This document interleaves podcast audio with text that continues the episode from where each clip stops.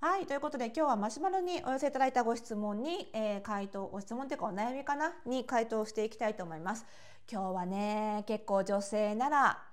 共感する人多いんじゃないかな女性らしさを求められることへの違和感とファッションっていう話。でもこの女性らしさの中身を男性らしさに置き換えたら男性も共感するんじゃないかなって、まあ、そのジェンダーの呪縛ですよね。っていうところから始まってでもそれが40代になってきてちょっと気持ちが変わってきてっていうねあのそういうお話なんですけれどもちょっとねあの詳しく書いてくださってるので前段はその辺りを要約しつつですねあの主題となるお悩み部分はあのしっかり原文通り読んでいきたいと思うんですけれども、まあ、あのずっと働いてきた質問者さんで20代の頃は新卒で入った会社ででその会社でその仕事の能力とかではなくこの若い女性として愛嬌があることとか可愛いのかみたいなことに価値を見出されてその性的な目で見られるのがすごく嫌だったと。まあそれ誰でもそうですよね。はい。でもあるんですよねこれね。特に私同世代なのでまだ20年前にこういう空気がまだまだあったっていうのはねすごくよく空気感として分かりますね。はい。なので、まあ、20代の頃のファッションといえばあのそういった性的な目で見られるのを避けたりとかね外面しか見てくれないことには反発心もあってその男性っぽいダボっとした服装ばかりを選んできていたと。それでまあ仕事に集中しやすくなったってメリットはあったんだけれども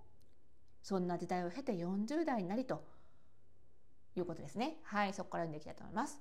そんな時代を経て現在40代になりやっとファッション自体を純粋に楽しみたい女性らしいファッションを楽しんでみたいって思えるようになりました。そこで職場で着る服装で女性らしいがセクシーになりすぎないコーディネートが知りたいのです。男性が女性を性的な目で見ることは生物学的に自然でありある意味仕方のないことは承知しています。しかし職場でそういう態度を出されるのは決して気持ちのいいものではありませんし仕事に支障をきたすこともあります。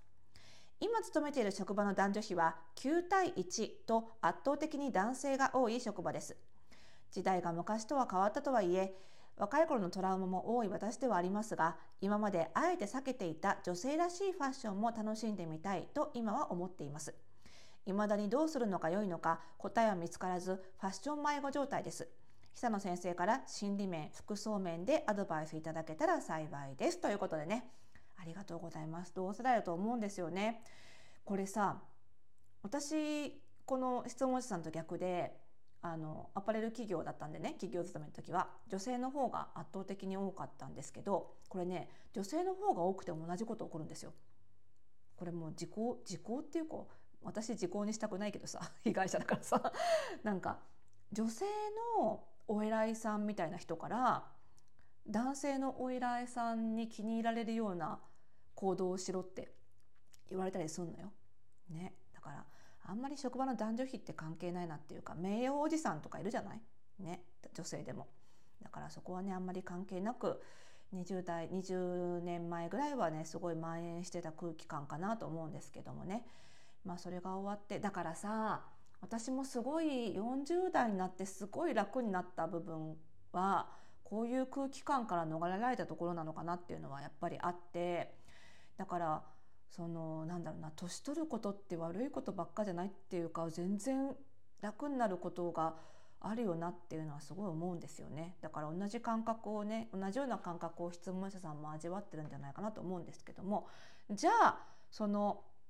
年齢重ねることで解き放たれた部分で今後どうファッションを楽しんでいくのかですよね。その辺のお話をしていきたいと思います。それではスタートです。Thank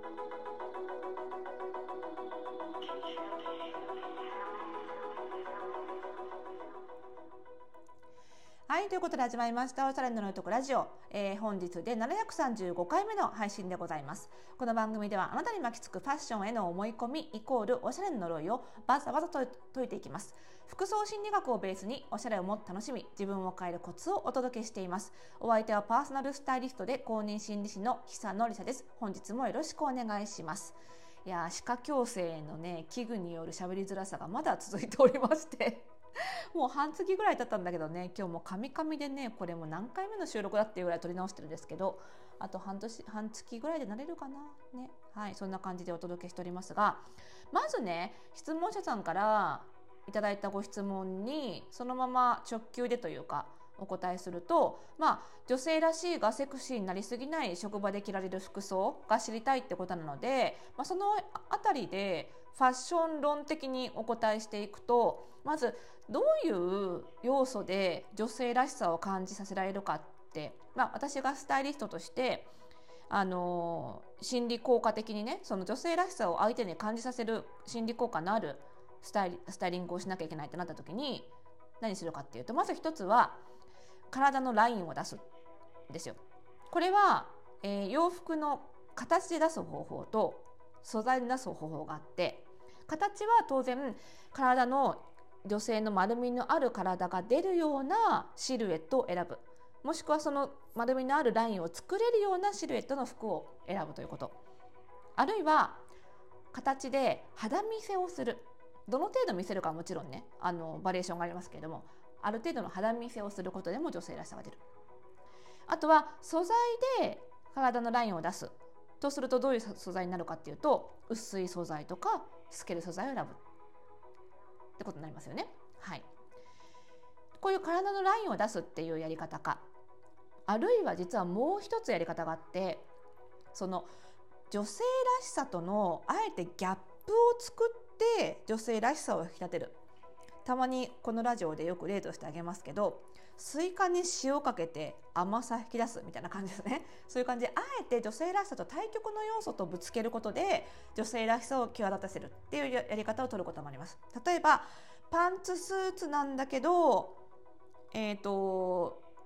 すごくあのロングヘアとか。これも対極ですよね。女性らしさの象徴的なロングヘアにパンツスーツをあえてぶつけるとか。あとは逆にショートカットに真っ赤なリップとかちょっと髪型との対比ばっかになっちゃいましたけど洋服同士の対比でももちろん作れるわけでそういうふうにあえて真逆の男性的なニュアンスのファッションとかとぶつけることで女性らしさを強調するっていうねギャップでの強調っていうこの2種類があります。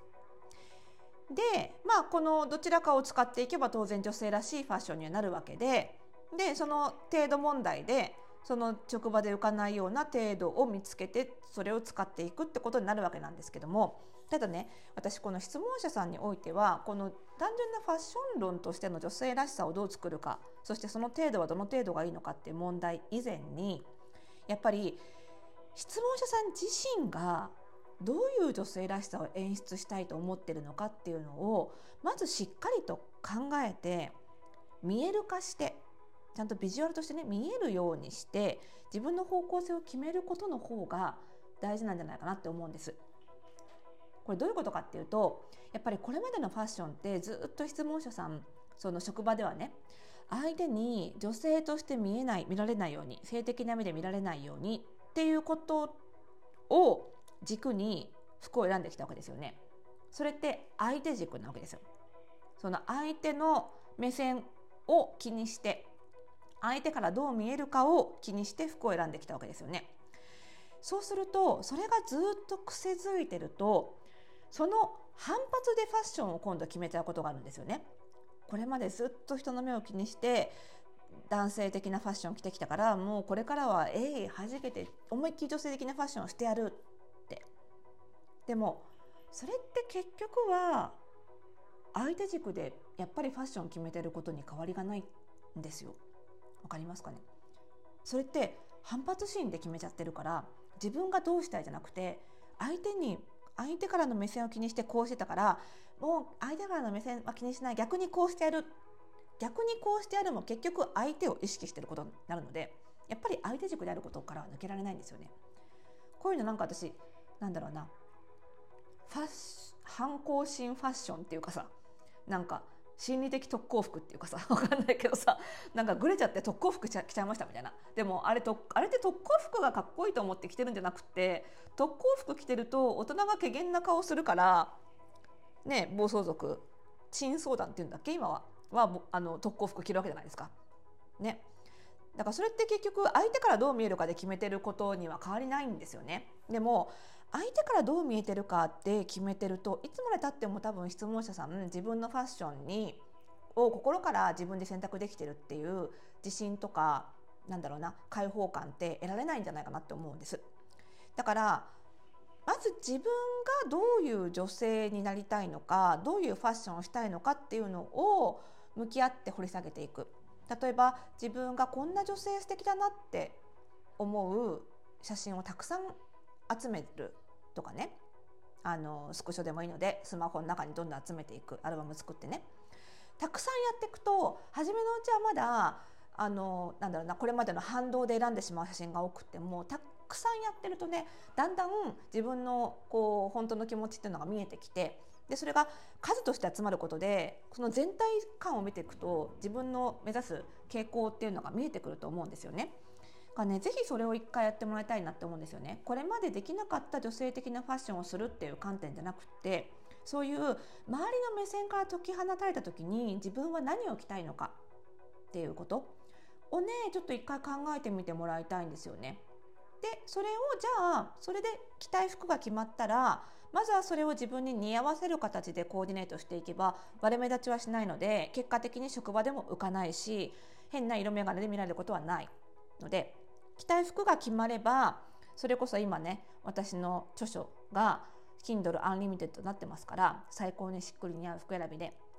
似合う要素を診断していただいてその要素をねあのと着たい服の合致点を見つけてねあのスタイリングしていただければいいと思うんですけどまずはね自分が何を着たいのかっていうのをねちょっと向き合うということが大事かなと思っていて、まあ、オンラインサロン服装診ラボでもそういうことやってますのであの一緒にやってもいいですしね、はい、そこをちょっとね一回考えてみてほしいななんていうふうに思いました。